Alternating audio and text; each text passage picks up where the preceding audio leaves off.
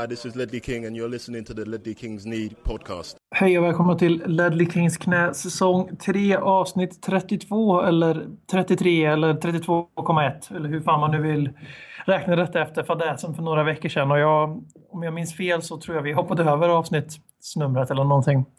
Men eh, nog om detta. Som ni hör nu så Marcus Håkman har fortfarande har inte avbrutit mig ännu och det innebär ju att tyvärr att Marcus Håkman inte deltar idag. Han har fortfarande inte återhämtat sig efter derbyt, eller hur Folin? Nej, så är det. Det var ju en lång resa för en gammal och sargad kropp att ta sig hela vägen till Stockholm. Så Håkman, han är på rehab nu. Ja, det, alltså, ja. Det är, att han bara orkar det i den åldern, det är ju ändå imponerande. Det visar ju på en jävla kämpaglöd i honom. Han lyfte till och med upp mig på, på parkeringen, på en grusparkering där, gångavstånd från Tele2. Så Nya Söderstadion slash Stockholms Arena. Så har vi plisat varenda crowd som finns där ute. Gjorde han det för att du inte orkade gå den biten själv? Eller? Så du är, du är lilla upp, barnet som var med? luften typ som att jag var Aaron Lennon och han var Emanuel Adebayor och jag, och jag hade gjort ett viktigt mål. Så fick jag känna, fick jag känna hur det var, var i Håkmans varma famn. Och sen efter det så har gubben inte synts till så vi får väl, vi får väl bedöma det som att eh, BM behöver hitta gym. Mm, det kan ju vara så att det här small ryggen på Håkman. Dags att hämta hem det ännu en gång För jo, du vet ju hur det slutar varje gång vinden vänder om. Det spelar väl ingen roll, jag håller du finger långt Alla de minne får, de är ett minne blått Det här är ingen blå grej som rent spontant blir omtalat på något omslag som Heidi Montage. Eller Spencer Pratt, är nog den endaste svenska MC'n som har en känsla för rap Så hey, släng upp en hand om du känner vad som sägs. Är du en podcast coming your med femman mannen och bara tryck på play. Hey, hey. Släng upp en hand om du känner vad som sägs. Är du en podcast coming your way. Så ge mig femman mannen och bara tryck på play. Hey.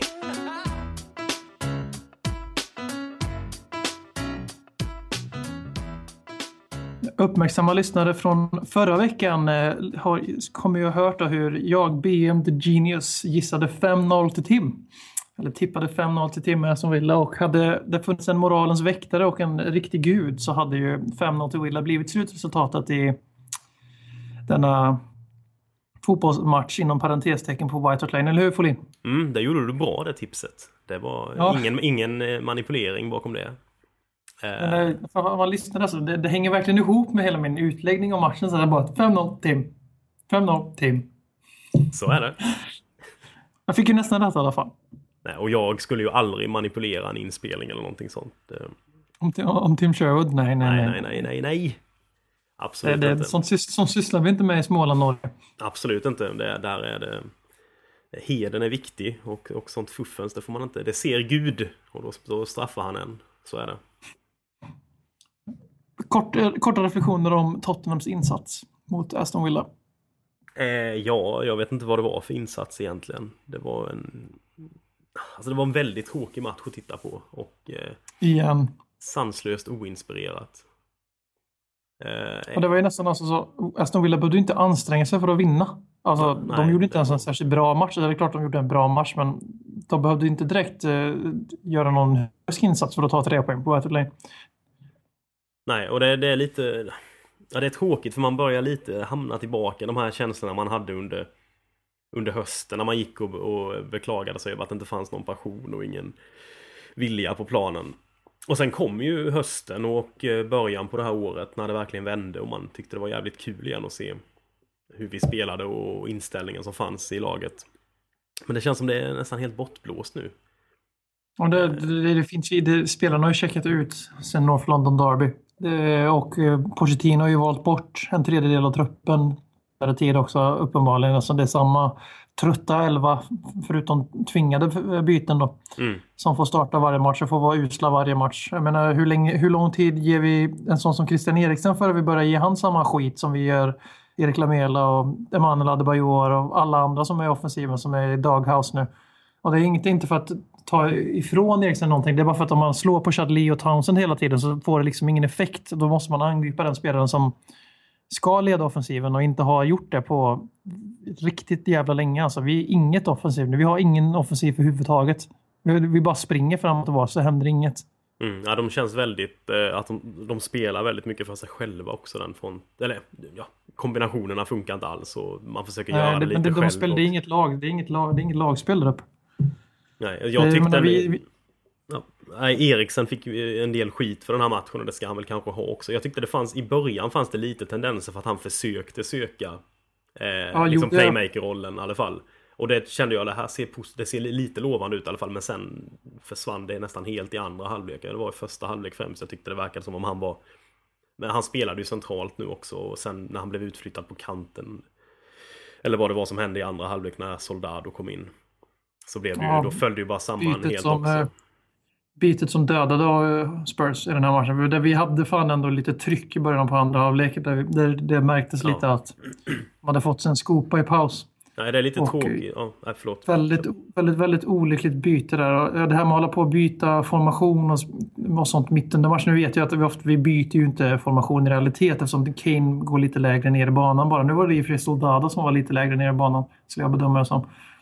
Men att liksom att... Nej, jag, jag tror inte riktigt på det här. Det, det, är väldigt, det är Fifa, det är FM du kan göra så här väldigt drastiska byten mitt under matchen. tror jag det ska ge frukt direkt. Och jag kände direkt att när Soldado kom in att det tog inte många minuter för att det momentum vi hade faktiskt byggt upp i början av andra halvlek, det tvärdog ju. Vi hade ju inte en, en spottstyver efter 65 minuter. Då hade vi ändå börjat starkt i andra tyckte jag. Eller starkt, men med tanke på de senaste veckornas form så var det jävligt starkt. Mm. Och då Ja. gjorde vi ändå 17 mål mot Leicester. Vi är medvetna om att det inte var så länge sedan vi pissade in mål för det var skoj. Men man får ha lite perspektiv på saker och ting, vilka vi möter och så vidare.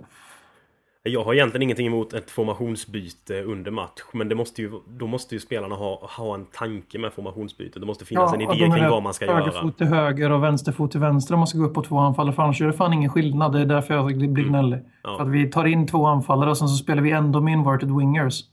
Ja, och det Då, känns då som gör det ju ingen skillnad om man har två anfallare eller en. För att du slår ju ändå inga inlägg. Nej, och då kan man lika spelet... bara det liksom. Ja, du, du, det är ju fortfarande ett försök till att spela samma spel fast med två anfallare istället. Det är ju ingenting som händer Ja. egentligen annars. Och då känns det helt meningslöst. Då är det ju bara Ja, destruktivt. ja, precis. Ehm, och det var ju en sak när man hade en sån som Crouch in och man körde upp på tvåan. Men då fanns det ju en tydlig plan på att okej, nu byter vi helt och nu lyfter vi långt och Ja. försöker bara... Då är det okej. Skapa Om man liksom tar in en annan för att man ska ha två kroppar i boxen hela tiden och bara slå, spela det här spelet. Då kan du absolut Mm. byta upp eller till tre anfallare. Men om du gör som han gör, Pochettino gör nu, liksom att han byter formation i alla fall ish. Ja. Men fortsätter spela exakt likadant. Då kan han ju lika bra sätta in en mittback till för det får ungefär samma effekt. Ja, nej jag håller med. Eh, jag tycker med det var ganska frustrerande. Och man kände nästan det direkt. För jag, är, är fortfarande på något konstigt sätt lite... Alltså jag vill se Soldado någon gång ibland. Jag, jag vill inte riktigt ge upp honom trots att det är liksom mot all rim och liksom all logik känns det som. Det, det, man borde kanske göra det men jag har något han med är honom. din favorite brand of heroin. Som Aj. de säger i en ung vampyrmytologi. Precis så. Han, han är min, min, min vampyr. Eller något. Eh, Eh, men eh, det kändes direkt där att jaha nu, hur fan ska detta gå? För ja, jag tror verkligen inte vi tränar på att spela 4-4-2. På träning. Nej, det är, utan det är vår, vi, vår trupp är inte byggd för det. Vi har ju bara två anfallare som vi vägrar använda var den tredje. Så. mm. Och det, det jag skulle vilja sett i sådana fall här det är nästan att att Kane i sådana fall skulle gått ut på en vänsterkant eller alltså att man hade behållit formationen ändå. Om man nu tyckte att Chadli var så kass han var tvungen att bytas ut. Men eh, nej, jag vet, det var ett märkligt byte. Och det är lite tråkigt det- nu att det börjar nästan dyka upp mer frågor än vad det, man får inga svar på någonting längre utan man blir bara konfunderad och lite negativ kring nästa säsong och det är tråkigt för att även om vi inte skulle sluta den här magiska topp 4 som allt handlar om i hela världen eh, så hade det varit kul att få en bra avslutning på säsongen så man kom in med positiv energi i nästa säsong. Men Framförallt så att man får, för vi har haft en väldigt fin säsong och en sjunde plats och skillnaden mellan en sjätte och sjunde plats så skulle, kommer vi inte ta någonting ifrån den första säsongen för man ändå ger, vi har det yngsta laget och, i ligan och vi värvade bara bredd i somras och framtid. Eh, vi är första trä, för ny tränare för tredje gången på fem veckor och allt. Alla de här grejerna vi har dratt hundra gånger och en cupfinal och allt det där. Men så som det ser ut nu och faktiskt har sett ut i olika om, omfattning sen North London Derby i början på februari. Det gör ju att det är väldigt svårt att behålla den här väl, optimismen och glädjen. Sen man, det, man kan ju inte vara logisk hela tiden och tänka tillbaka så att ja, ja, tre dåliga matcher i slutet på säsongen och snubblar snubbla ner på en sjunde plats. Shit happens liksom. Mm. Men, Nej, det, det är lätt att säga i efterhand eller så, men är, när man väl sitter där varje vecka. Nu, nu känns det som Håkman uttryckte det när vi satt på och såg matchen ihop. Att det känns som en... eh, en eh, Åh, vad pinsamt. Jag kommer inte ihåg vad det heter på svenska. En chore, att sitta... en syssla, någonting man måste Ja, göra. liksom, ja, som ja. att diska. Ja, Man Mm. vill inte ens se på matchen. Man vill hellre se på Bundesliga-matcher för det är, det är så jävla tråkigt. Nu var det Tim Sherwood på andra sidan bänken så just, just den här gången fanns det ju något värde av matchen i alla fall. Men eh, förutom att det, det måste vi, nu tappar jag bort helt vad jag skulle säga, men det här är viktigare. Tim Sherwood, den enda spelaren han går att prata med innan match är alltså Paulinho. Hur tolkar vi det här? Ja men de har ju ett speciellt eh, band, därför har man ju förstått. Det var väl, Ja, det var du det. vet, helt... när Paulinho och Chadli bildade inne mittfältspar där. Och ja, det var ju det. Det var ju Bentaleb som blev offrad. Så det förstår man ju att de måste ju haft något speciellt där när det hände. Tim lirade ju Ja, med honom där tills Paulinho gick sönder väl. Han, han blev söndertrampad i hans Ja, enda det bra match i Tottenham. ja, då- jävlar vad han lirade samba-fotboll den här matchen. Det var Stoke hemma. Han var Och helt sen kom Charlie Adam och sa fuck dig. Mm. Den där jävla Charlie Adam alltså. Det... Nej men det var Men, det eh, du sa om, om det Håkman sa, att jag håller med där. Det känns som att det är en syssla eller, eller en, ja, en, en, en vana man gör det av. På, eh, Ja, jag, jag inte, ser inte alls fram emot matchen på söndag. Jag har ingen matchpuls överhuvudtaget till, till matchen på söndag. Nej, och det... Och då är det ändå jätteviktigt för mig att komma före Liverpool. Så Men nu är det ju förmodligen kört det med det, det racet. Mm. Men och Southampton på grund av den här tröttsamma Pochettino-käftet vi kommer få höra annars. Ja, han gick från Southampton och blev bättre än honom i Tottenham. bla, bla, bla, bla, bla. Enkel mediapoäng, bla, bla, bla, bla, bla, bla. Twitter-rant. Bla, bla, Så- bla, bla, bla. Ehm, nej, men, det, men jag skulle vilja nu, att något kan hända. Alltså att några unga spelare kan få chansen. Att någonting händer bara som gör att de här sista... För Det är ändå dags att peta lite spelare nu. Alltså, ja, allvarligt, det är dags att peta lite spelare nu. Alltså vad fan. Jag skiter i hur mycket han har skrivit av Emanuel Adebayor, Etienne Capoe, eh, Erik Lamela, allt, allt, Moussa Nebela, alla vad fan de här killarna som har blivit helt utskrivna från framtiden. Att ja, visst, fine, vi har fattat din poäng nu, vi har, vi har förstått din signal. Sätt in de här killarna på plan, som, de spelar för framtida karriär och de bryr sig mer än de här spelarna som just nu ser jävligt mätta ut. Mm. Alltså, det, det är bara att acceptera att det är någonting som har slocknat. Det kan ju bara vara så att de är lite slitna. Mm. Att de inte orkar den här krävande fotbollen så många matcher. Mm. Att det kan vara det. Det behöver inte vara mättnad, det kan vara utmattning också. Men gör någonting nu för helvete. Det, alltså, vi, det, vi, vi måste ändå ge ett appearance av att vi bryr oss. Även om det är långt, säsongen är död för oss nu. På riktigt, får man väl lov att säga. Nej, och jag tror också i Vi många hade ju haft fall... en chans om vi hade vunnit den här matchen så hade vi fortfarande haft en chans. Med tanke på att City havererar totalt. Mm. Eh, och det, det känns verkligen, jag tror det är att många av spelarna, speciellt kanske Mason och Bentaleb är ganska slitna. De har inte alls Ja, den och energin längre. Och, ja, ja, ja. De är inte vana att spela så här mycket på den här nivån. Nej. De har aldrig gjort någon av dem liksom. Och sen tror jag Kane också känner lite att eh, han har på något sätt, man ser det ibland att det är lite mycket det är huvudet ner och försöker göra det själv. För jag tror det är lite att han känner det, att han måste göra det. Eller det är hans... Det, Ja, det är lite som det Bale fick i slutet. Ja, men precis. Han måste Bale, göra Bale, det Bale blir ju också går. tunnelseende. Ja. Det är som Andros Townsend fast med talang. ja, nästan så. Nej, men hans enda bestående inslag i matchen mot Aston Villa var att han lyckades tackla sig själv tre, fyra gånger. Ja, men det är, det är alltid något i alla fall.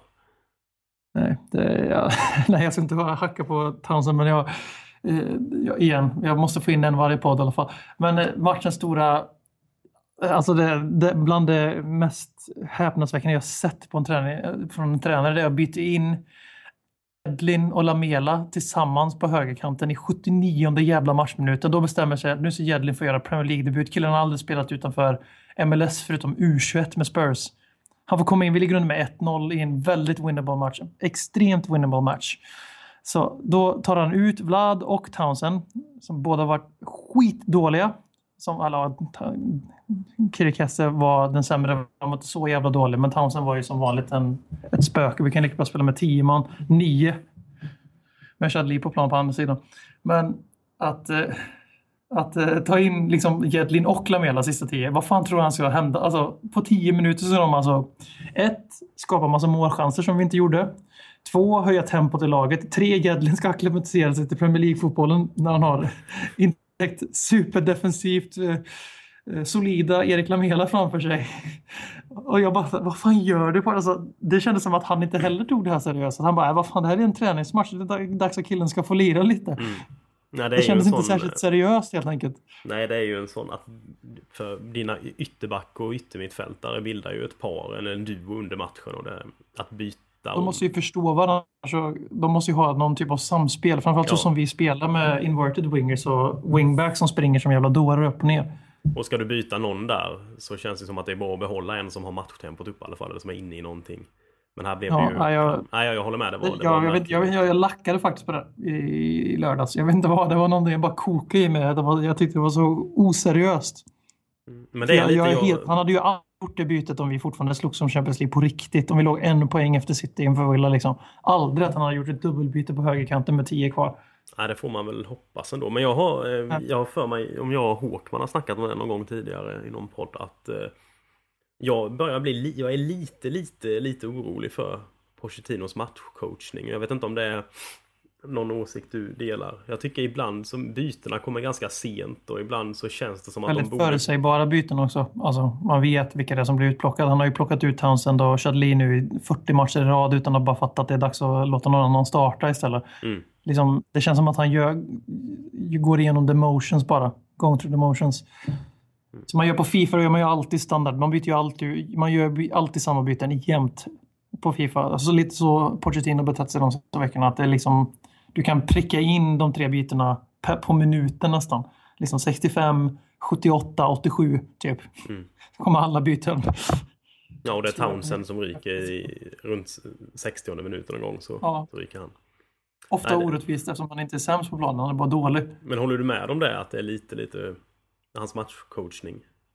Att ja, jag är lite, lite, eller han har mycket att förbättra där i alla fall. Jag säger inte att det är helt kört för honom, för han är ju ändå, det är ju fortfarande en ung tränare. Och han ja, lär, ja, det får man sig fortfarande. Så vi, vi kommer förhoppningsvis växa med honom. Ja. Nej, men det håller jag med för jag tänker försöka komma på rak arm nu när vi har verkligen vänt en match väldigt tydligt genom att han har ändrat någonting. Det, det känns som att jag inte kommer på någon på rak arm faktiskt. Han, liksom, där, man, där man ser att han gör ett formationsbyte eller gör två byten i halvtid som vänder en match.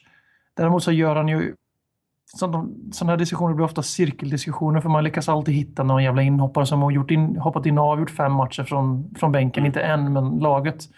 Och sen så när man förlorar och det inte händer någon förändring då blir det tränarens fel på det sättet. Men ja, jag håller med om att han, han är förutsägbar på sidan. Vi, vi, vi pratat mycket om det här med plan A och plan B förra veckan, jag och Håkman. Mm.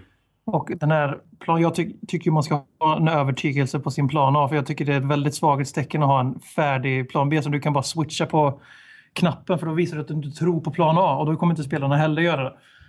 Men någon form av liksom SOS-taktik kan ju vara bra att ha. Liksom, mm. Att man kanske kan testa 4-4-2 med rättfotade yttrar och, sånt, och bara slå inlägg från halva plan när det är fem minuter kvar. Man möter alltså Aston Villa som inte är särskilt på någonting före Tim Sherwood kom in och så stor effekt har inte killen så att de kan bli, slå vilka som helst. Nej, jag, det har han visst.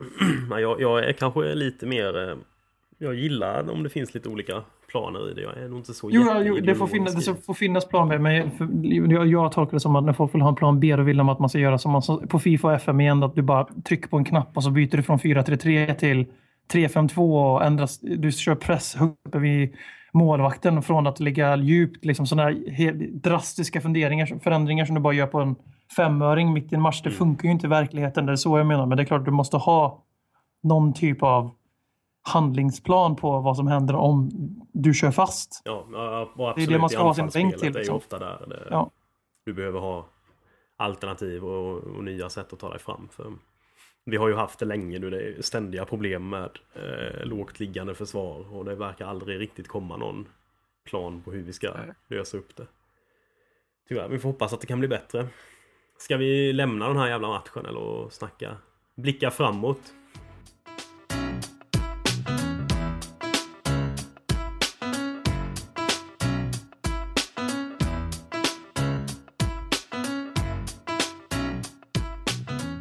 Blicka framåt mot nästa stora loserfinal 2015.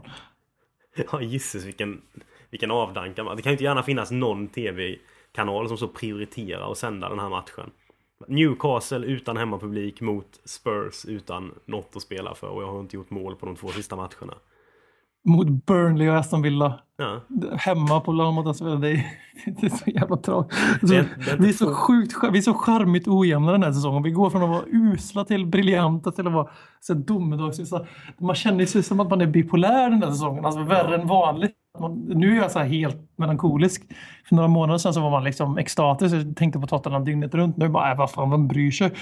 Ja, man satt och tyckte Nu kommer en hur till här jävla match kul det mot var med. Mason och alla och nu är det bara åh, ska, det, ska vi spela igen? Man kan vi sälja den där jävla Mason eller?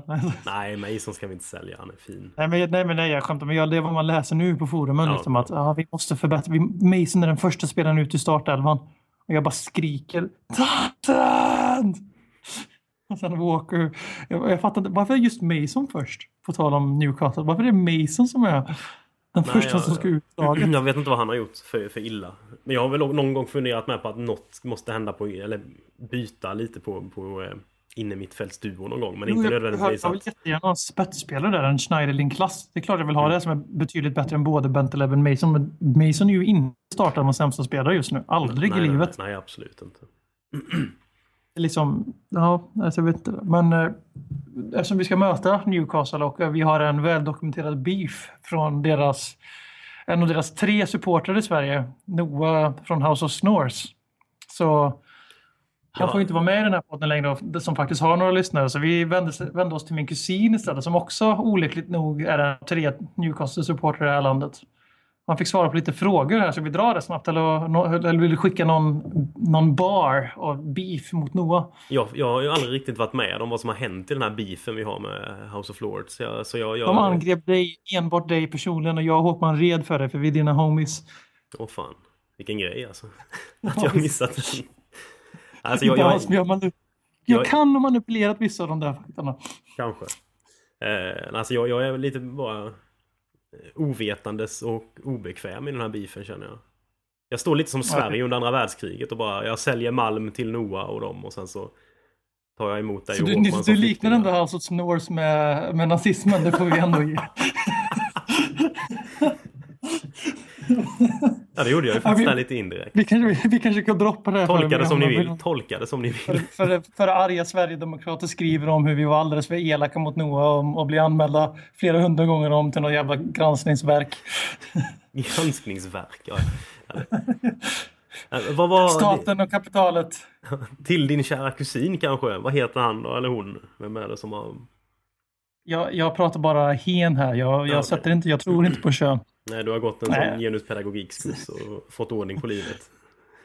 Sebastian, eh, min kusin heter Sebastian. Så vet du det. Men eh, före vi, jag drar en lång jävla rabbla om vad han har sagt. För du har inte fått vara med i det här. Så du kan, du kan först få säga lite vad du tycker om Newcastle och deras tränare. Så lyssnarna får en chans att lyssna på Newcastle före de stänger av när jag maler i tio minuter. Eh, om deras tränare, men just det, det var han vi, vi frågade här precis innan vi började spela in avsnitt om vad han hette. Och du letade upp det och jag har redan glömt bort det. Eh, det, John det Carver. John Carver John Carver. Ja. tillträdde när Pardew försvann. ja, nej han... Vi Eh, upptäckte ju att han, eh, att han hade en intressant historik där med sitt namn. ja, du fann någon, eh, någon som han var döpt efter kanske möjligen på något skepp. Han var döpt efter, det här funkar inte som jag hade tänkt. Han var döpt efter någon som var, en som var med på det här välkända pilgrimsskeppet Mayflower då, på 1600-talet från Europa till Nordamerika. Så det vi, vi slog ju fast då i den här podden att givetvis är en medveten hyllning till denna man som eh, åkte över till den nya världen. Och det... det vi- Vad vi ska dra för slutsats av det, det vet vi också. inte. Det är en metafor över hur, hur modig man är som tar över Newcastle efter Alan Pardew. Det är som att segla över Atlanten på 1600-talet. ja.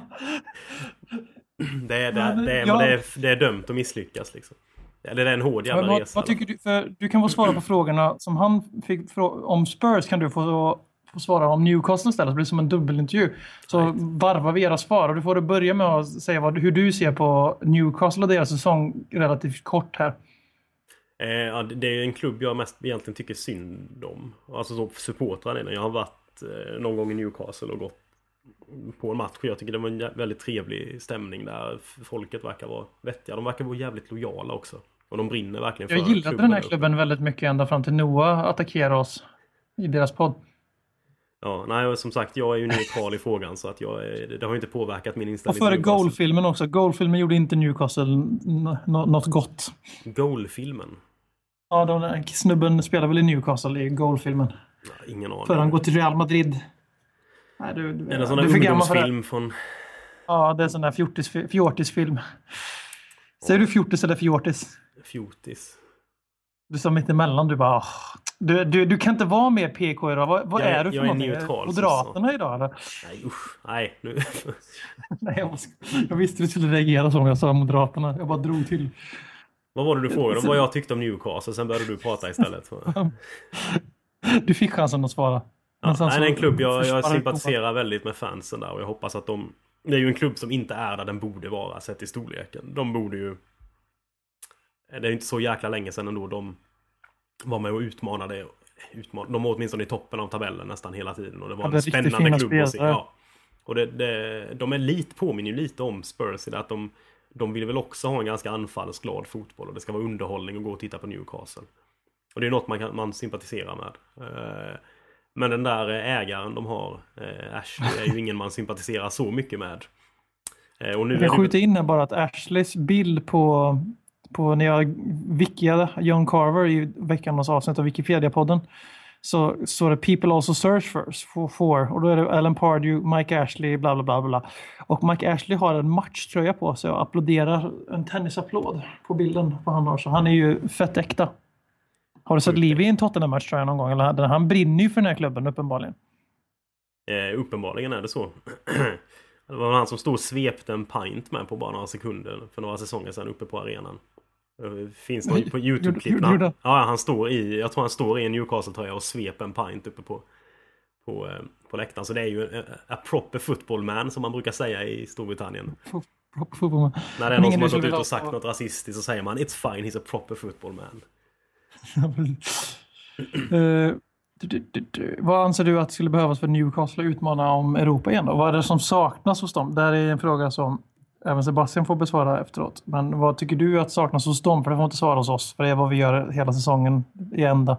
Eh, de behöver ju en, en ägare som vågar satsa lite mer på det och en ny tränare. Och att den tränaren verkligen får stöd av eh, den nya ägaren egentligen. Alltså det finns ju, jag tror fortfarande Newcastle har en, en, en eh, ett rykte kring sig som fortfarande kan locka ganska så vettiga spelare dit.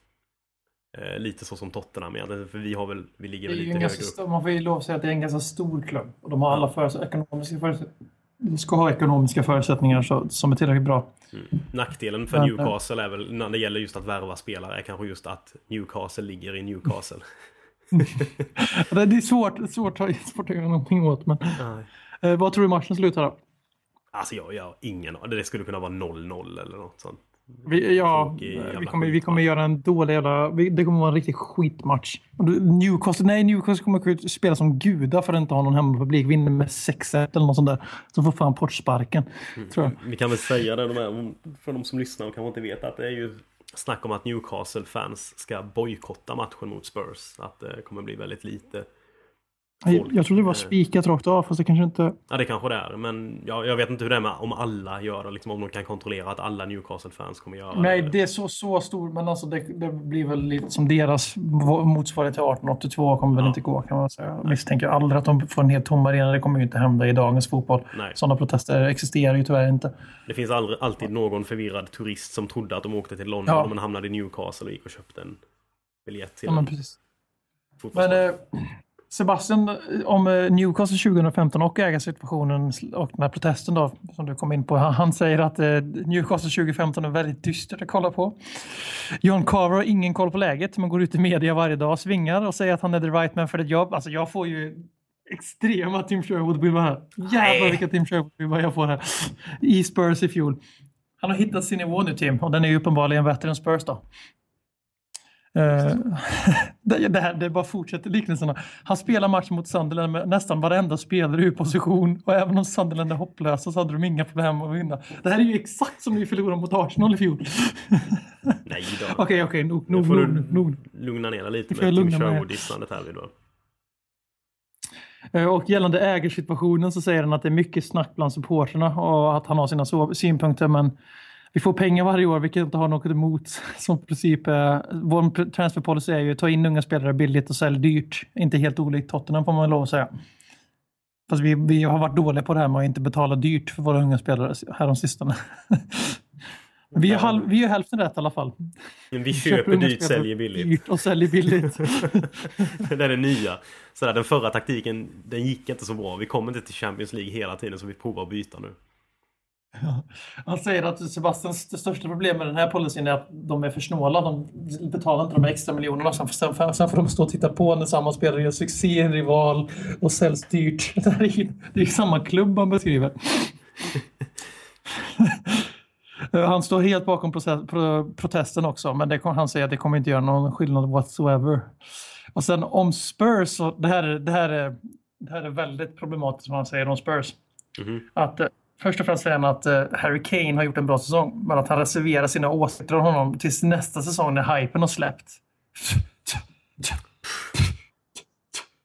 Och sen så fortsätter han att säga att han påminner om Alan Shearer efter att han precis har avskrivit honom som ett one, one hit wonder. Liksom. One season wonder. Och sen bara, han påminner om Alan Shearer. Ja men Shearer var väl inte så, han gjorde väl en, två bra säsonger där han gjorde 200 mål och sen så gjorde han inga mer. Så, det han liknar eh, Kane vid Shear- Shearer är ju att eh, han gör mål på alla möjliga sätt men att han inte har någon slags, inte riktigt Mm. special move med star power. Det är, en jävligt, det är ju en väldigt bra liknelse. det Förutom väldigt- det här bottenlösa hatet som Sebastian visar prov på när han avskriver Harry Kane på det här. Men annars så tycker han att eh, Tottenham som klubb att vi står och stampar lite fast vi har, har ett väldigt ungt och ungt, ungt utvecklingsbart lag. Och det är ju lite som vi har sagt. Men eh, här är vad vi skiljer oss åt. För han säger alltså att eh, han tror att Spurs kommer slå Newcastle enkelt eftersom Newcastle var så dåliga hela 2015 och knappt gjort några mål. Det här är ju det är ju inte, det ju inte gott för Spurs. Det här är ju våran akilleshäl. De möter lag som har varit skitdåliga och inte gjort några mål. Ja, vi, vi brukar ju hjälpa, hjälpa dem på vägen. Men är, vi är ju så godhjärtade va. Så när vi ser, när vi ser någon i nöd då måste vi hjälpa till. Så är det. Man kan alltid ringa till Dr. Totten när man behöver tre poäng i en krissituation. Men Vi ställer alltid upp. Ja, det är... Det är är lite the jobbigt. Red Det har ju varit, vad har det varit den här säsongen? Det har varit flera sådana. West Bromwich vet jag var i början på säsongen. de Ja, hade de varit, var- typ förlorat, inte vunnit en enda match i början och sen vann de mot oss borta. Och, vi är så jävla beroende av det här med vi, vi, det som Niva sa i podden. Ja, jag vi har haft Erik Niva i den här podden, ni som är nya lyssnare. What, what? Det är att, eh, att eh, det här med att Tottenham som klubb tror att vi är bättre än vad vi är. Och att det sitter ända ner i gräsrötterna. Mm. Och jag tror man ser det så jävla tydligt så fort, så fort en match inte är 110% spännande för våra killar så vi går ner så för förbannat i in- intensitet. Mm. Och det är liksom som om spelarna bara, det här löser sig liksom. Mm. Och det är precis vad som kommer, kommer hända nu mot Newcastle. Den döende patienten som har sämst form i hela Premier League som Sebastian upplyser om. Att han till och med fruktar nedflyttning fast det är nio poäng ner. Eftersom de är så dålig form. Och det, det, det, det, är liksom, det är skrivet i stjärnorna. Att det, blir, att det blir tre poäng för Newcastle. ja. Det, det, det, jag vet inte riktigt nu. Men jag, jag tror nog på 0-0. Kryss. En riktigt dålig match. 0-0, ja, ja, det blir ju ungefär för det, att kryss för dem mot oss. Det är ju som att vinna ligacupen för dem nästan i storlek. Det är ju så Eh. på tal om att eh, tro att man är mer än vad man är. Eller vad sa vi nyss om att Tottenham Ja, och spelarna trodde det. Sen så frågar också Sebastian, han fick sätta oss på en skala från Sunderland till eh, bästa vänner och då säger han att han inte har något emot Spurs alls faktiskt. Nej. Men om jag ska vara ärlig, och sen så fortsätter han med att säga, men ska jag vara ärlig så är jag inte tillräckligt intresserad för att ha någon åsikt om Spurs. Skiter lite tråk- viktigt. Med den med den tråkiga eh, klasskompisen som man har absolut noll gemensamt med. Så man får anstränga sig om varenda jävla grupparbete, vad människan heter. En kollega som man, man, man har no, Det är så han ser på oss. Jag ser dem som våra så här, avundsjuka lillebror som de försöker vara oss på alla sätt och kanter fast de fick Samparini istället för Daniel Levy. Ja, ja, ja. Lite oklart hur jag ser Newcastle. Jag tror inte jag ser dem som en avundsjuk lillebror faktiskt. Mer en här halv förvirrad kusin någonstans norrut som vi ändå har lite gemensamt med. Men vi, ja. Antyder du att de är, att de är incestuösa nu? Att de är vadå sa du? Nej, incestuösa, eller vad fan man säger det. Jag gjorde en dålig Game of Thrones-liknelse. Okej, okay, förlåt. Jag, jag släpper det. Ja, ja, ja. Nu, sorry. Jag ska, jag ska sluta vara, försöka vara hipp. Det är bara acceptera att jag är 37 år mentalt och inte hänger med under utvecklingen. Men sen, vi måste ju, en sak vi måste prata om är att eh, Alan Pardew lämnade ju Palace och det anordnades ju nästan parader i Newcastle-lägren. Och det, sen Pardew lämna Newcastle gick över till Palace har ju Palace gått som ett tåg och gått om Newcastle. Det är ju sju poäng före Newcastle. Och ett av de formstarkaste lagen i ligan. Uh, och då känner man sig, då, då fick ju först, vad, vad, tycker du om det här? Hur roligt är inte det här på en skala egentligen? Alltså de här Zack Pardew-sakerna som, som dragits igång och varit stenhårda och så går, och så går det så här. Jag, jag blir så glad här alltså. Du blir så jävligt glad över det. Ja, jag, jag är ganska förvånad över att det går så jävla bra för honom. Jag, känner ja, jag, ingen, jag, jag, tror egentligen inga Newcastle-fans sitter och tycker att fan att han inte är kvar här. Jag tror de var rätt trötta på honom. Här har vi en dock som eh, säger nästan det. Sebastian säger att han tror inte Newcastle hade varit... Eh, nej, jag sa, jag, jag sa helt fel. Han sa att det var, rätt, det var dags för byte och det hade inte gått bättre utan honom. Det var jag som ville så gärna säga emot dig bara för att. Jag, jag, fortsätter så är jag tyst. Eh, nej men det känns väl inte som att Newcastle behövde ha kvar honom. Men sen fick de ju ingen, inte den förändringen de behöver heller. Det kommer kanske med tiden. Men Pardew eh, Han har väl haft, han hade ju en sån säsong i Newcastle när de kom femma. Och han har väl haft det i tidigare klubbar också. Att han har gjort det bra initiellt. Men sen har det fallit samman lite. Jag vet inte, han kanske är någon slags vettig motivator i början. Men sen när han behöver göra mer än att bara motivera dem. När han behöver få ett spel att funka. Ja, det är på annat vis än inspiration. Nu, eller? Nej, nej, nej! Fan! Jag passar på nu att man inte sitter bredvid mig. Jag kan slå ner mig. Ja, jag kan inte direkt slå genom datorn heller. Det är ju, det är ju min förlust. Nej, men det som, det som gör mig riktigt förbannad med Party succé Palace det är att det liksom förringar vad Pulis gjorde i fjol. Det tycker jag inte om alls. Det, får man ju faktiskt lov att säga nu att de ser ut att bli minst lika bra som i fjol. Men efter exakt lika då, usel start. Ja, och, och så de är, ser så man faktiskt här, ganska vassa ut framåt med. Det... Ja, och då blir jag såhär, vad fan, han får inte ta någonting ifrån God Pulis. Men det tror jag inte han gör. Jag tror det... Han är en av de tre tränargudarna i den här podcasten. Ja. Det är ju Tim Sherwood, Tony Pulis och uh, Nanne Bergstrand. Ja. Nej, men Pulis eh, förtjänar väl alltid att hyllas. Men det är lite, lite hackigt för West Brom nu. Men det behöver vi inte ta nu. Ja. Det kan vi ta eh, någon annan gång. Det behöver vi inte prata om. Det klipper vi bort. Vi, vi, mani vi, manipulerar ju vissa saker i den här podden ibland. Ja, typ som Håkmans deltagande. Håkman är en lugn, han finns inte. Där, cats out the back. Nej, men Sebastian fick också möjligheten att besvara vad, vad han ansåg som Spurs och Newcastle behöver för att utmana om CL igen. Du, du fick ju svara på det förut. Men Sebastian säger om Newcastle att de har betydligt mer att jobba på. De behöver en bättre tränare med klar spelidé. Han håller med dig. De behöver riktiga mittbackar, riktiga wingers och en till striker. Spelarna bygger laget kring Janmat, Colback, Perez och, Perez och Cissé. Men det ska mycket till för att man ska komma till Europaplatser i nuläget.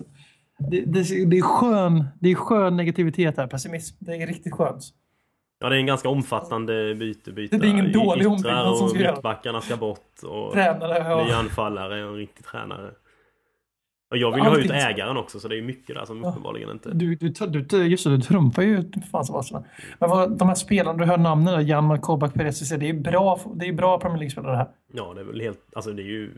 Helt... Väl jag nämna, för han, när han möter Tottenham är han fan världens bästa målvakt.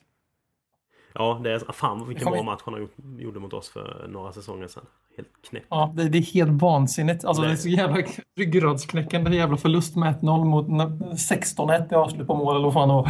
en, en av de bästa nästan insatserna under Villa Boas också. Alltså just spelmässigt var vi faktiskt riktigt bra i den matchen. Ja, det var, ja men det var just det. Det var, det var en av de bästa matcherna vi hade under VSB och så torskade vi ändå med. Och då, det var liksom, det var en freakmatch utan dess like nästan. Men det, men för att sammanfatta då, Newcastle på, i helgen. Är det någonting du... Ja, du, du säger 0-0 tråkig match, men finns det något hopp här att om vi smäller till med en fin 3-0-seger så då, då, då, hoppar vi in i racet igen? Eller liksom, har, du, har du lagt ner den förhoppningen? Alltså är det den här topp to 4-racet som vi ska prata om. Jag är så jävla trött på det snacket. Så det, jag är... jag, jag försöker bara skita i det. Jag, jag eh, kommer inte bry mig mer om den. Om vi vinner eller inte nu. Det, det, det känns som, jag orkar inte lägga energi på det. det. det. Alla lägger alltid kraft på det. Det är liksom som att världen går under om vi inte är med i topp 4. Jag tar, ta mig fan, alltså ge mig en, en titel av något slag. Det är liksom det jag vill ha. Jag vill ha en, en, en kuppokal eller... Det, det, det, jag vill hellre ha det än en Champions League-plats. Jag är så trött på den här jävla fokusen på att det är allt som betyder någonting.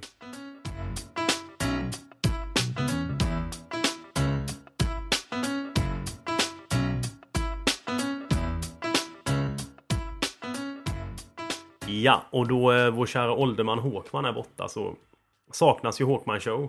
Eh, så vi tänkte fylla ut det med något annat nytt inslag här. Något inslag som vi, vad ska vi kalla det för? Spela bänken eh, eller läktaren. Jag tänkte vi ska gå igenom hela spelartruppen här nu och helt enkelt avgöra vad vi tycker varje spelare ska göra under de här sista fem matcherna i ligan nu. Ska den spela, ska den sitta på bänken eller ska de sitta på läktaren? Och sen så slänger vi ut någon halvkort motivering till varför vi tycker så. På varje spelare. Är du med på det BM? Kör bara, jag är fett taggad. Jag är taggad till tänderna här. Nu äntligen får jag chansen att såga spelare som annars är untouchable i den här podden. Så vi börjar med de tre målvakterna då. Hugo Lloris. Spela om man är frisk, givetvis. Han ska alltid spela. Han är så mycket bättre än de andra målvakterna. Så det, vi är ett betydligt sämre lag utan Huleris. Michel Form. Spela inte om du inte absolut måste. Brad. Mycket besviken på, mycket besviken på Worm faktiskt. Jag trodde han var bättre än så här. Men det kanske var för att han inte får spela så mycket i Spurs. Det kan ha med det att göra att han inte vill leva upp till sin Swans-nivå.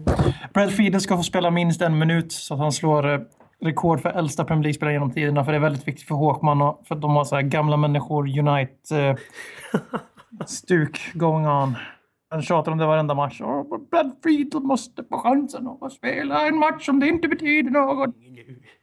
Han sitter och är orolig för han. Han har inte hört av honom på länge heller. Ja, Men, ja, jag eh, tycker med Brad ska spela. Jag tycker han ska spela minst en hel match. Eh, Nu på slutet här.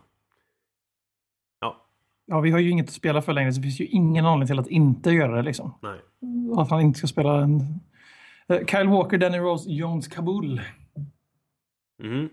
Börjar med Walker. Eh, bänken. Tycker jag. Nu är han ju skadad men...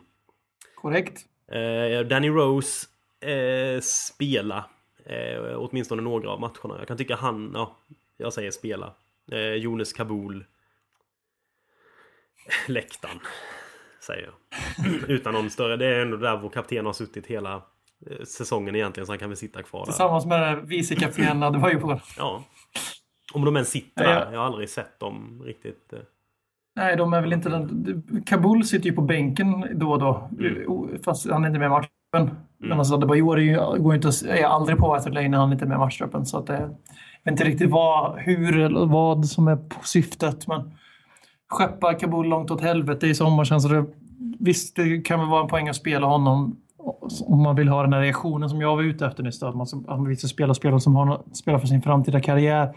Men det kan vi göra längre fram i banan och så, så låter vi Kabul sitta kvar på bänken för vi är tillräckligt dåliga defensivt utan honom. Eh, Övriga håller jag med om. Ja. Kanske att David ska få några matcher liksom som du sa. Eh, då kör vi John Fartongen.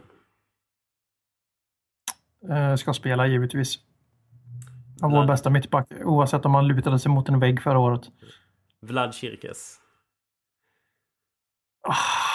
Alltså han är så speciell Vlad. Han är, eh, fan ibland framstår han som att han är helt jävla briljant. Jag, tyckte, jag var riktigt imponerad mot Burnley och sen så var han usel mot Willa. Jag vet inte vad jag har killen. Jag vill se han i nummer 10-rollen mot eh, Newcastle. Får spela då.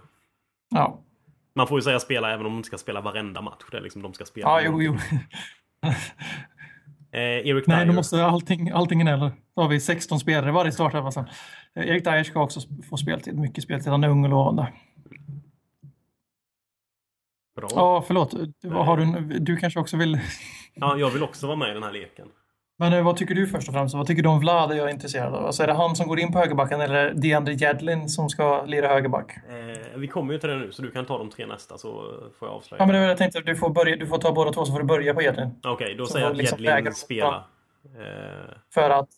För att jag vill eh, se honom spela och eftersom vi köpte in honom i vintras så borde han, det finnas en plan på att han ska bidra med något och då kan han väl få de här matcherna på sig och pröva på Premier League-tempot lite. Tror att, uh, tror att han kommer vara kvar i truppen på Vlads bekostnad nästa höst? Eller tror du vi köper in en ny högerback och lånar ut Jedlin eller vad, vad händer med Jedlin helt enkelt? Ja, du, det får vi väl avgöra efter de här matcherna. Jag skulle vilja se honom, bara hur han kan... Hur han klarar sig i Premier League. Så spela på Jedlin. Fazio, Federico? Eh, spela lite då och då. Eh, jag tycker gott vi kan rotera någon mittback då och då. Men vill vi vinna så vi spelar han och Jan, för de har ju förlorat en av 14 matcher ihop eller vad fan det är. Men eh, det har väl ingen jätteanledning att spela någonting för. Så jag tycker vi kan rotera mellan Jan, Erik och Federico. Jag är helt, på mittbacken. Enig, helt enig på det. De tre ska roteras där. Eh, ben Davis. Spela också.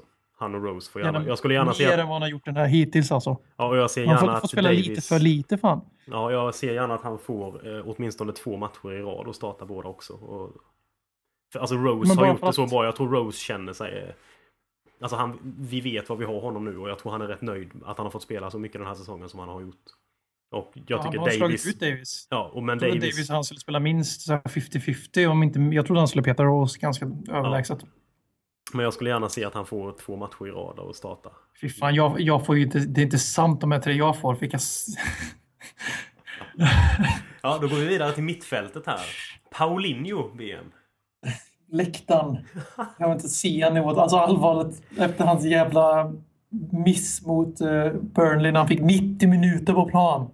Alltså nej, för fan läktaren. Och trots att jag var på vägen till derbyt så, så stannade vi och pissade i Eskilstuna. Jag höll strålen inom mig så att jag var tvungen att panikknipa nere mellan benen i typ en halvtimme på en jävla E18 trafikstockning och sen pissa på Salem istället.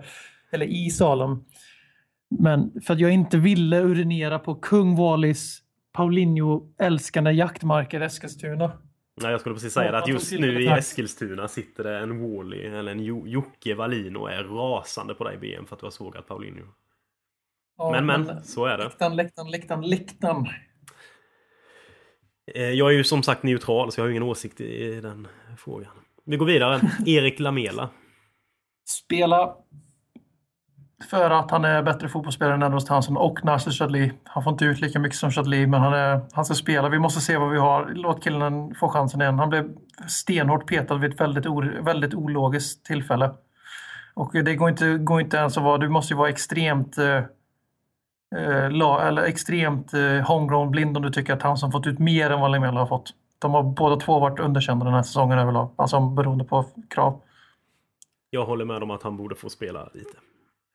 För att vi ska, om inte annat för att trissa upp priset i sommar och vi ska sälja honom. Det här är ju det är inte direkt den bästa förhandlingstaktiken att vrålpeta honom om vi vill sälja honom i sommar. Nu är det väldigt lång utläggning här, så nu går vi vidare till Andros Townsend. Din Spela. favorit. Ja. Till vänster. Håller med. För att jag tycker att han eh, är bättre än vad jag får honom att framstå och jag tycker nog att det är Chad Lee som har varit sämst senaste veckan.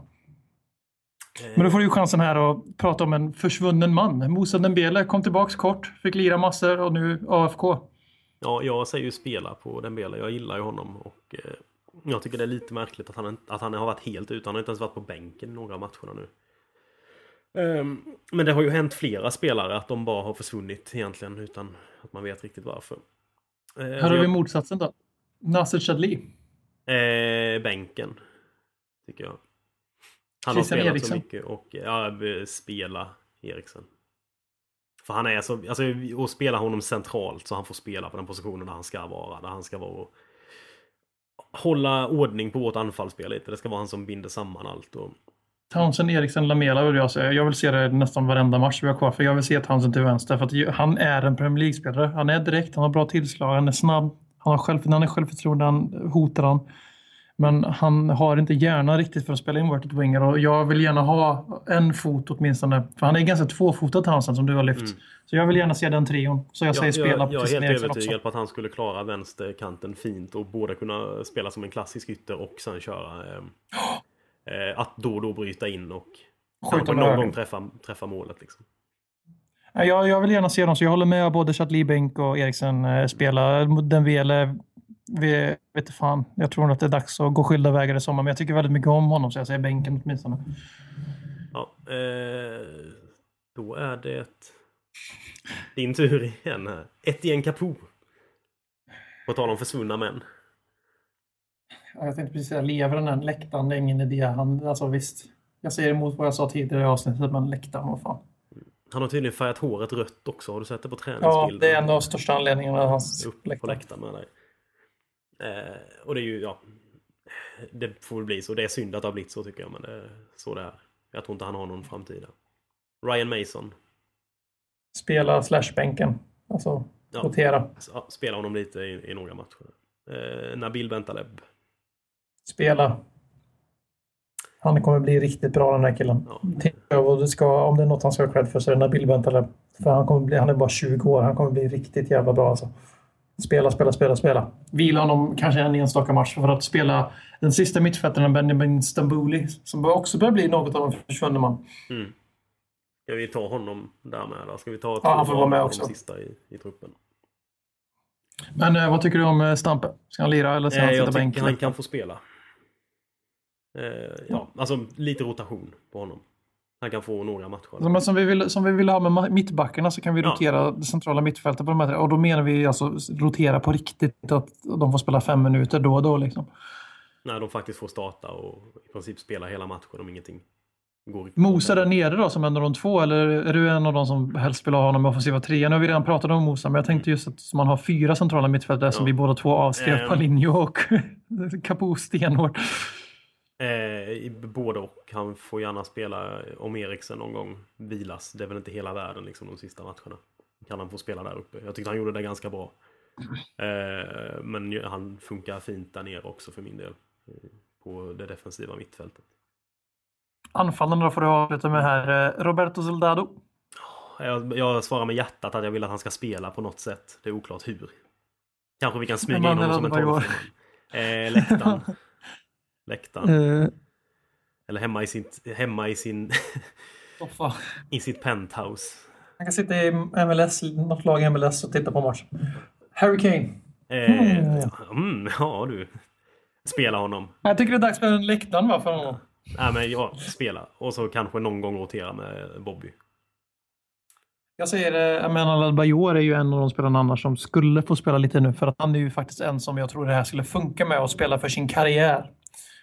Eh, Och jag tror, han, han är ju enligt mig fortfarande den bästa anfallaren i truppen som har bevisat mest. Nu, Kane kommer ju gå om honom om han bara ens visar en anstymmelse av lika hög nivå nästa säsong. Men, men Adebayor har ju bevisat flera gånger att han är extremt hög Premier League-klass när han vill vara. Ja, ja, det, Men annars håller jag med. Jag håller med dig egentligen. Det är mest för att.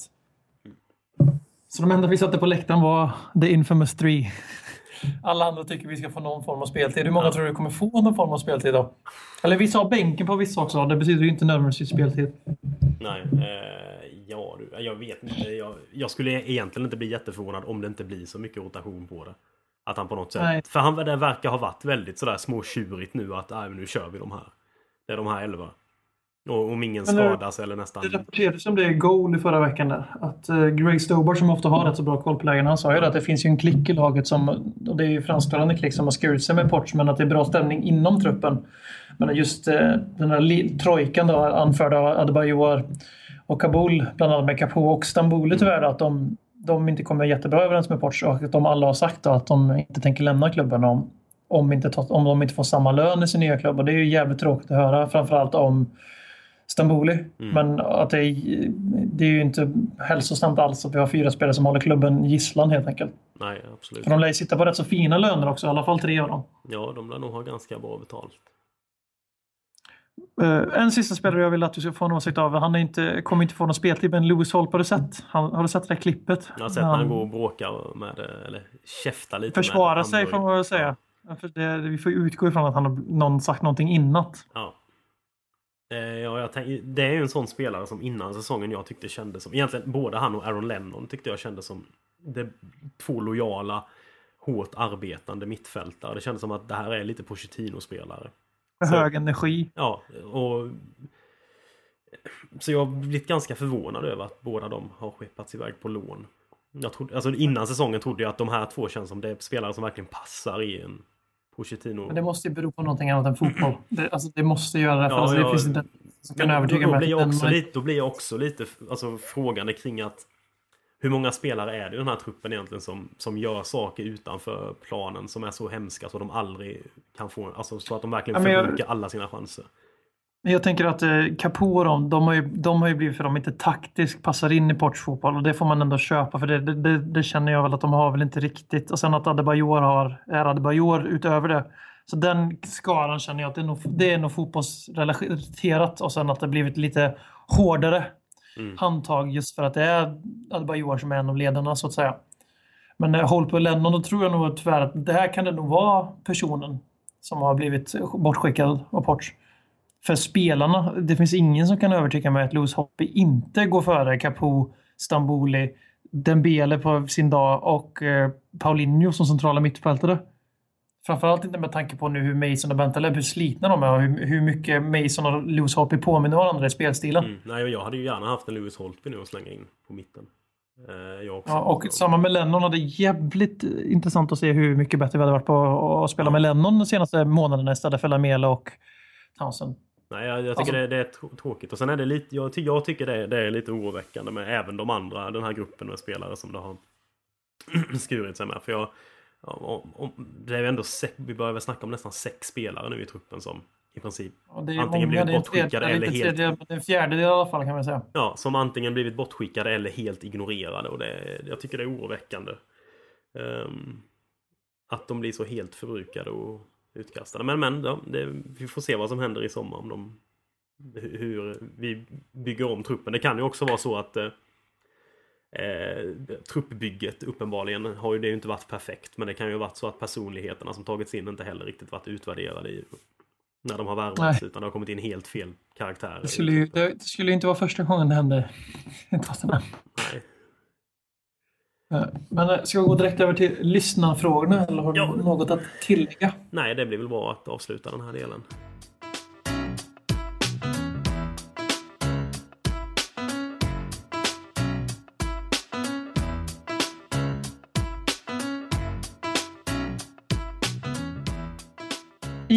Håkman, ni vet vad det betyder. Lyssnarfrågorna är tillbaks i Ledley Kings knä. Det, det är magiskt detta. Det var länge John- sedan sist. Det har John- inte varit frågor på länge nu. Håkman har ju varit med. Han är ju ofta med. jäveln, Så vi kör inga frågor. John, John, John undrar vad Folin tycker är godast. McDonalds eller Burger King? Åh fan vad sugen jag blev på Burger King nu alltså. Var det en riktig fråga? Vad jag tyckte var godast?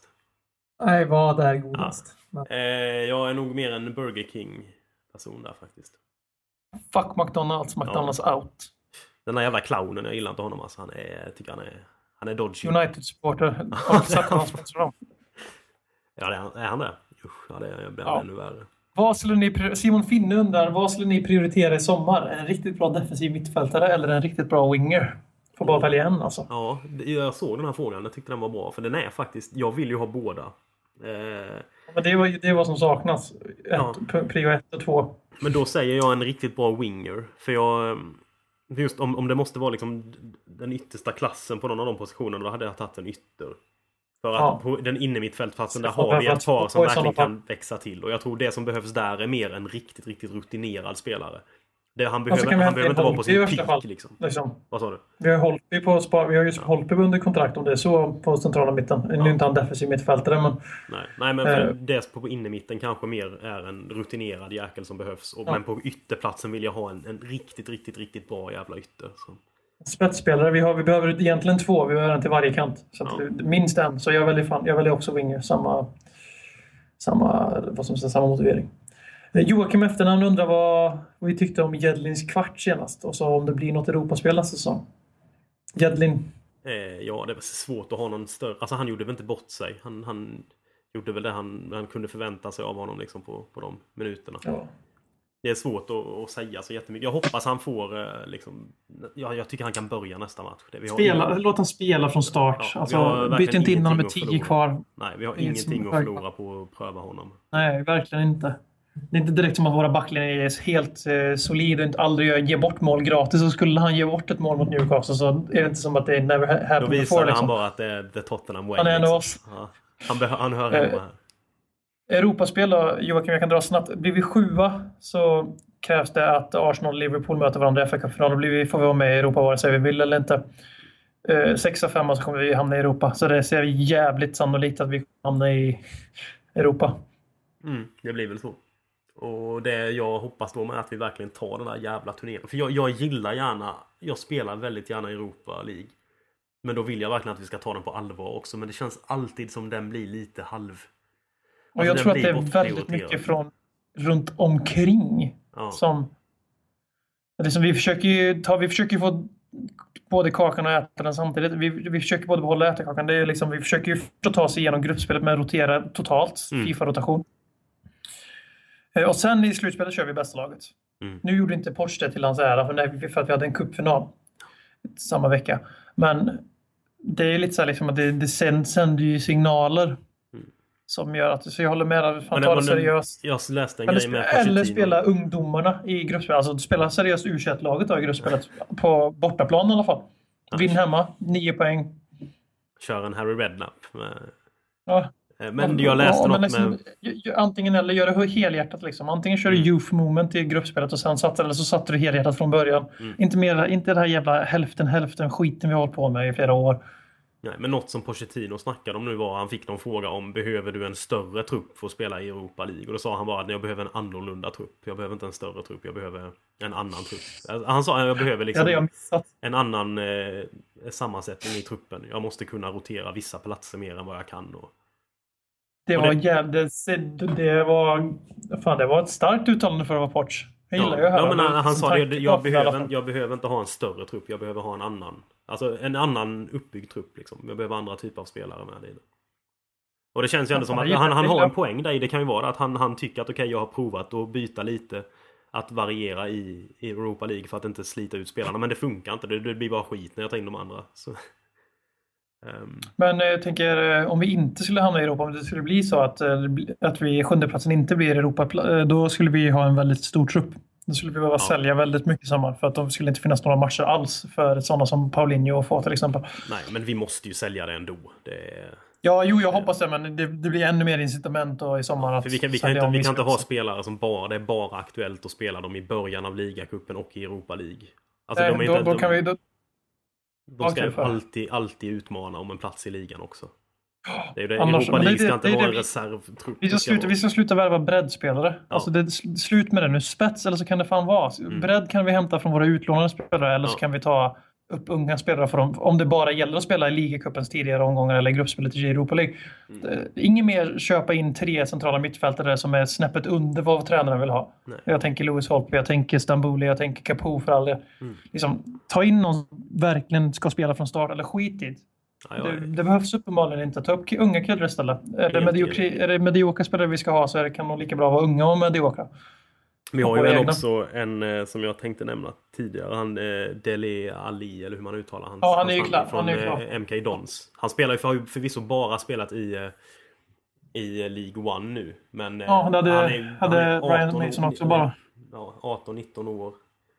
Eh, är ju i princip ordinarie. Där gjort något sådär 14-15 mål i ligan och är nominerad till eh, liksom bästa unga spelare i, i League One. Och förvisso det är två steg ner eh, Men det, divisionsmässigt. det var det men han är ändå... också. Ja, och han är, han är 18 bast den här killen. Och han verkar, han, jag är väldigt intresserad av att se honom. Jag hoppas nästan det kan bli så att han får... Han är ju den första riktiga portsvärvningen. Så det är Ja, klart att man är gärna, att, intresserad han- av gärna honom. att han får vara med under hösten och pröva på att vara med i truppen innan man lånar ut honom. Så man inte bara skickar honom direkt iväg någon annanstans. Liksom ta in han. Det vill jag se på Pritchard. Det är exakt samma upplevelse jag vill ha med Alex Pritchard. För jag är inte så jätteövertygad. Jag, han har varit fantastisk i League One och fantastisk Championship. Och jag är lite rädd för att förväntningarna på Pritchard att de blir lite för höga nu. För att han har gjort så bra stegen. Han, han följer ju karriärstegen. Mm. Men att Ryan Mason och framförallt Harry Kanes enorma framgångar kommer att lägga en väldigt hög ribba på Pritchard. För han har fått en extrem hype. Men jag är jag faktiskt, jag, jag, jag, det. brukar försöka vara lite försiktig med unga spelare. Men jag, jag, är, jag är riktigt, riktigt intresserad av att se både Ali och Pritchard. Jo, det är jag, Jag ser Det- mycket, det, jag, alltså- jag, jag, jag, är just jag är rädd att de ska bli förstörda av att vi får sjuka Jo, jo. förväntningar bara för att Kane och Mason hade Så jag hoppas att vi får se dem i hösten, hela hösten och sen att de blir utlånade i januari Mm. Ja. för speltid. För de det här med att skicka ut spelare för de ens har fått chansen i A-laget. Det funkar ju uppenbarligen ganska bra för oss. Men jag skulle gärna se att man kör den här mellanvägen som du lyfte. Och det var det jag ville med Pritchard också. Mm. Att han får, jag vill gärna se i truppen till januari åtminstone. Ja. För speltid kan de få januari till juni och då har vi gjort en riktig utvärdering. För då kanske vi vet i januari att nej, tyvärr Pritchard, du håller inte. Du, kommer, du är fortfarande ganska långt bort. Då kanske vi till och med kan sälja honom när hans värde fortfarande är relativt högt. Mm. För folk kommer fortfarande komma ihåg hans prestationer då. Men eh, så visst, Harry, säger jag? Harry Kane kommer låna honom till Aston Villa. Finns ju någon i Aston Villa som nog är villig att ta emot våra youth progress, så att säga. Tony Parks. Eh, Stefan, Stefan Bäckman undrar, kommer Adebayor spela för QPR eller Aston Villa nästa säsong? Hade inte Adebayor sagt, eller det gick något rykte om att han bara ville lämna för Chelsea eller Real Madrid. Mm, eller MLS, pengarna är rätt. Ja. Eh, Alltså, han älskar att spela i Premier League. nej, det är väl Tim Sherwood i sådana fall. Nej, det kan ju inte gärna gå. Att, alltså det måste ju lösa honom rent ekonomiskt med. Han har ju en jävla lön. det- här, jag drömmer lite, det här är ju, det här är ju väldigt tv-spelsgenerationen, men hur sexigt skulle det inte vara med 10 miljoner pund ish? 15 kanske till och med han kommit upp igen av Benteke, men köpa Benteke så får de Adebayor i utbyte. Eh, ja, alltså plus tack. pengar givetvis. Eh, ja, ja, jo, jo. Alltså för att Benteke är för bra för Aston Villa och Sherwood har ju väckt honom som han väckte Adebayor. Det finns inte en chans att han blir kvar igen. Han blev ju kvar förra gången han gjorde massor med mål. Mm.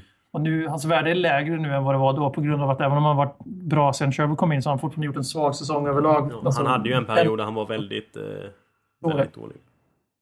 Så att, jag tror att det är nu man ska kunna knipa honom och jag skulle väldigt gärna ha honom. Och Adebayor vill nog väldigt gärna spela med Sherwood men han vill nog inte jättegärna spela i Aston Villa. Nej, det kanske inte. Men han var, ju, han var väl beredd på att gå till West Ham här ett tag? Ja, det är sant i och för sig. Det är sant, men det är London. Mm, jo, det ska, men fan ja, Sherwood det är ju nästan nog. För det, det kompenserar ju för... Är han seriös som fotbollsspelare så ska han tänka så. För Sherwood skulle spela honom 90 minuter hela säsongen. Mm. Men han är Adebayor. Man, man vet aldrig. Men jag, så det är lite vad jag drömmer om. Men det, det är väldigt Fifa. Det kommer inte hända. Men uh, Aston Villa kommer ju definitivt lägga en trevare på Adebayor i alla fall. Det kan vi utgå ifrån. Ja. QPR kommer åka ur Premier League så det, de är inte aktuella. Eh, Mikael Gustafsson undrar hur många, fler mål, hur många fler mål Defoe hade gjort om han fått samma speltid och förtroende som Soldado. Han hade väl gjort ett Ja. kanske nere i, i Florens i alla fall. Ja, det hade han utan jävla tvekan gjort. Han hade ju Eh. skjutit mål till skillnad från Soldado. Ja, Ja, jag, jag var väl lite inne där på när, när det verkade som om Defoe var på väg bort från MLS. Att bara plocka in honom som en tredje striker. Igen. Men ja, han, ja, visst, han hade ju gjort fler mål än vad, som, vad Soldado hade gjort, har gjort nu. Soldado stackaren har ju haft en, eh, ja, en jobbig säsong. Om vi säger så. Ja, och jag håller med. Han hade gjort fler mål. Han, han är inte lösningen på grund han, han, han, kan, han hade både gjort fler mål men han hade samtidigt inte varit lösning på något problem heller. Nej. Eh, Vi behöver ha, vi behöver ha någon som kan utmana Harry Kane om startplatsen på riktigt om han ska fortsätta utvecklas. Vi behöver ha Danny Rose, Ben Davis-situationen på topp. Samtidigt som vi måste inse att Danny Ings kanske inte ser lika inspirerande att komma till oss och bli sitta på bänken bakom Harry Kane. Så vidare. Men eh, ja, han hade gjort fler mål. Det kan vi... Vi hade gått längre i, vi hade gått längre i Europa League. Vem vet? Vi hade kanske vunnit skiten om han hade varit kvar. Han gjorde ju jävligt mycket mål på Europa League sina sista, sista år i Spurs. Mm. Han och Lewis Holp hade ju extrem framgång där under AVB. Överfördes tyvärr inte till ligan. Uh, Andres Catraccio undrar för ovanlighetens skull inte vilka vi ska sälja. Utan den här gången så undrar han hur vi ser på Livis roll i klubben efter alla fiaskoköp och tränarsidan. Ja, det är en bra fråga faktiskt. Alltså Livis, om man tänker som sportsdirektör eller vad man ska säga. Mm. Om, det, om man går tillbaka ända till sista tiden under Rednap där, för det var ju inte Rednaps fel att vi dog i januari. Eller jo, det var det för att han började flörta med ett annat jobb och spelarna upptäckte det. Men just det med Nelson och Zaha var väl kanske Mm. inte riktigt... Nej, Ja, det, vi var fan titelutmanare det året. Ja, nej, den delen där, ja, det, det, var jag, det var jag besviken på under det året. När det gick så jäkla bra. För där hade vi kunnat plocka in ganska bra spelare tror jag om vi hade velat det. Visst, det hade, det hade vi kostat var en extra. seriös Men, titelutmanare. Vi hade van der Fart, Modric, King och Bale. ja, hade, Vi hade kunnat bygga någonting där, där och då. Vi hade kunnat ta in två, tre riktigt högklassiga spelare. och vi, visst, vi hade fått betala mer för det hade varit januari. Men där vet jag fan om det inte hade varit värt det alltså. Det hade varit värt det. Vi hade ju utan tvekan hållit oss i topp tre. Utan tvekan. Eh, men annars sådär, det, det som Levi nu har... Ska man säga det som har hänt med honom. De värvningarna han gjorde först under... När AVB kom. Dembele och Fartongen och Sigurdsson och dem. De, det, det, där tyckte jag det var ganska bra värvningar med. Och Loris kom in. Det är bra värvningar. Det Det, var- är bara Sigurdsson som inte var jättelyckad av dem, skulle jag hävda. Och sen... Eh, Ja, eh, Dembele också, men han har varit kvar ganska länge i, trupp, i, i klubben får man ju. Så det en okej värvning får man säga. Och sen var ju det som hände året efter var väl egentligen bara att eh, Franco Baldini kom in och lite skulle väl på något vis ta över lite av ansvaret när det gällde värvningarna. Tror jag. Jag vet inte riktigt hur det funkar där. Men det man väl kan kritisera Levi för i sådana fall det är väl kanske, eller i och för sig i det fallet var det väl AVB som ville ha in Franco i klubben om jag har förstått det rätt. De ville jobba Eh, tillsammans. Jag vet inte om det var rättvist att säga att han var han som ville ha in Baldini, utan jag tror att han, att han var öppen, att han var väldigt öppen till att samarbeta med Baldini så i den här Ja. football director post. Jag tror inte det var hans initiativ. Jag kommer inte ihåg, det var länge Nej, sedan. men jag, jag har i alla fall läst något om att de var positiva till varandra. Alltså att det fanns ja, någon att grej jobba med varandra. ja. Men, Sen men så- visst, alltså den, den utnämningen är jag väldigt, väldigt skeptisk till. Nu så Ja, men det är bara, efterhand. det, Den är ju det går inte så. jävla misslyckande. Det, alltså det som är misslyckandet är ju inte, för vi får ändå acceptera hans hit rate. Hälften av värvningarna har varit lyckade. För jag, jag tror inte han hade så jävla mycket att göra med värvningarna, breddvärvningarna i somras.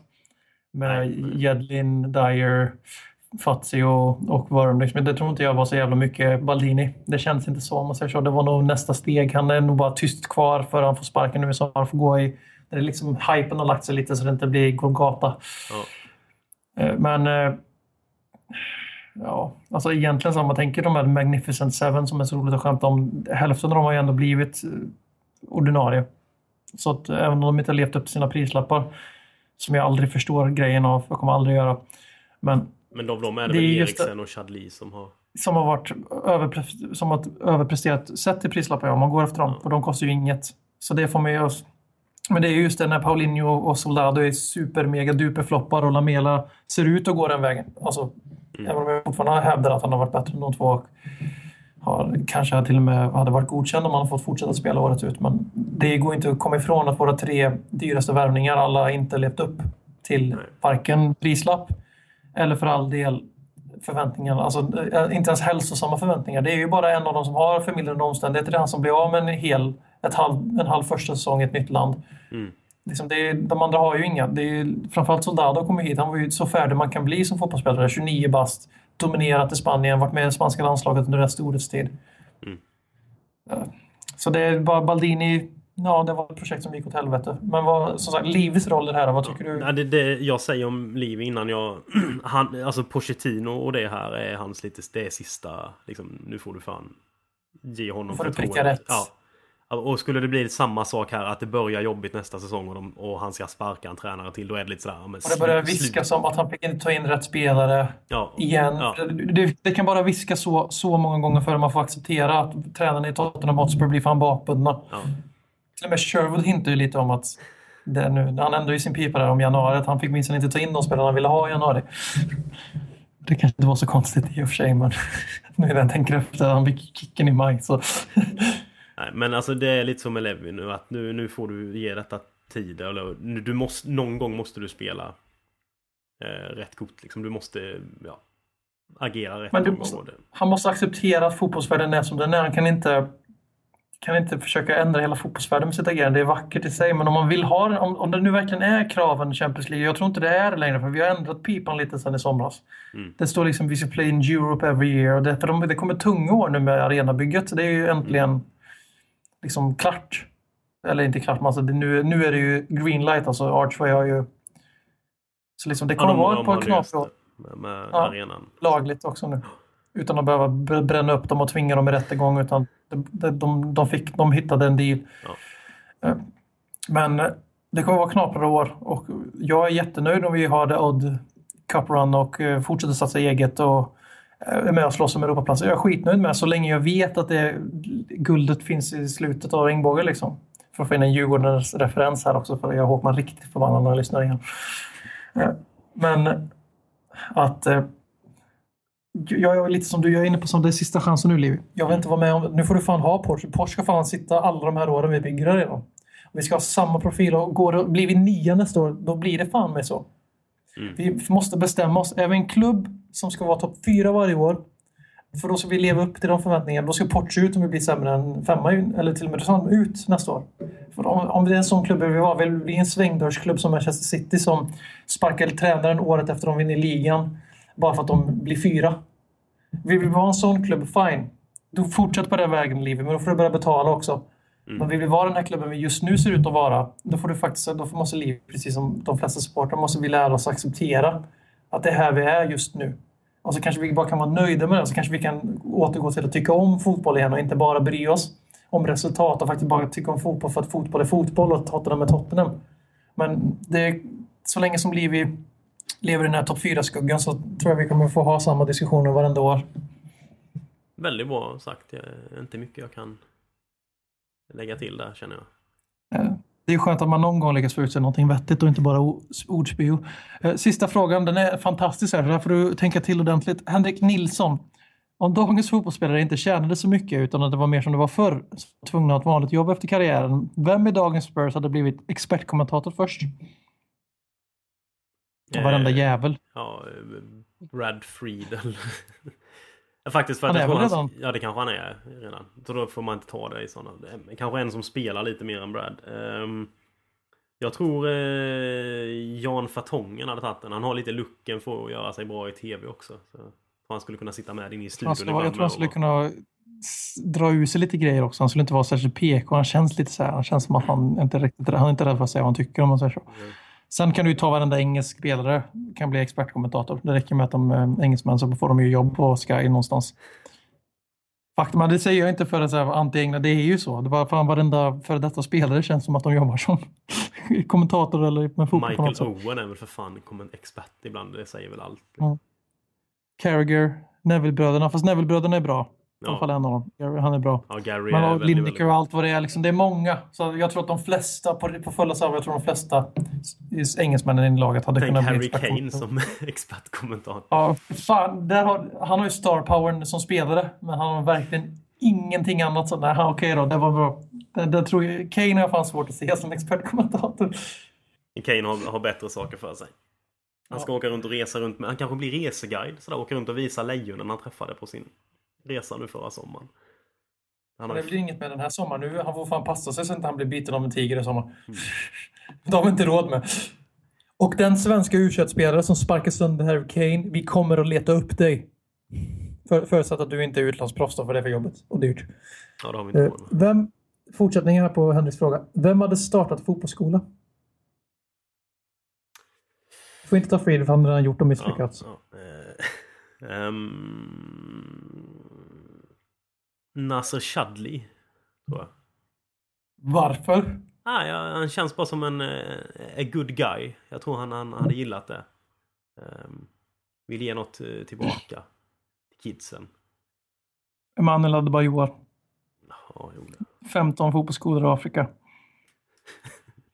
Vem startade restaurang? Soldado.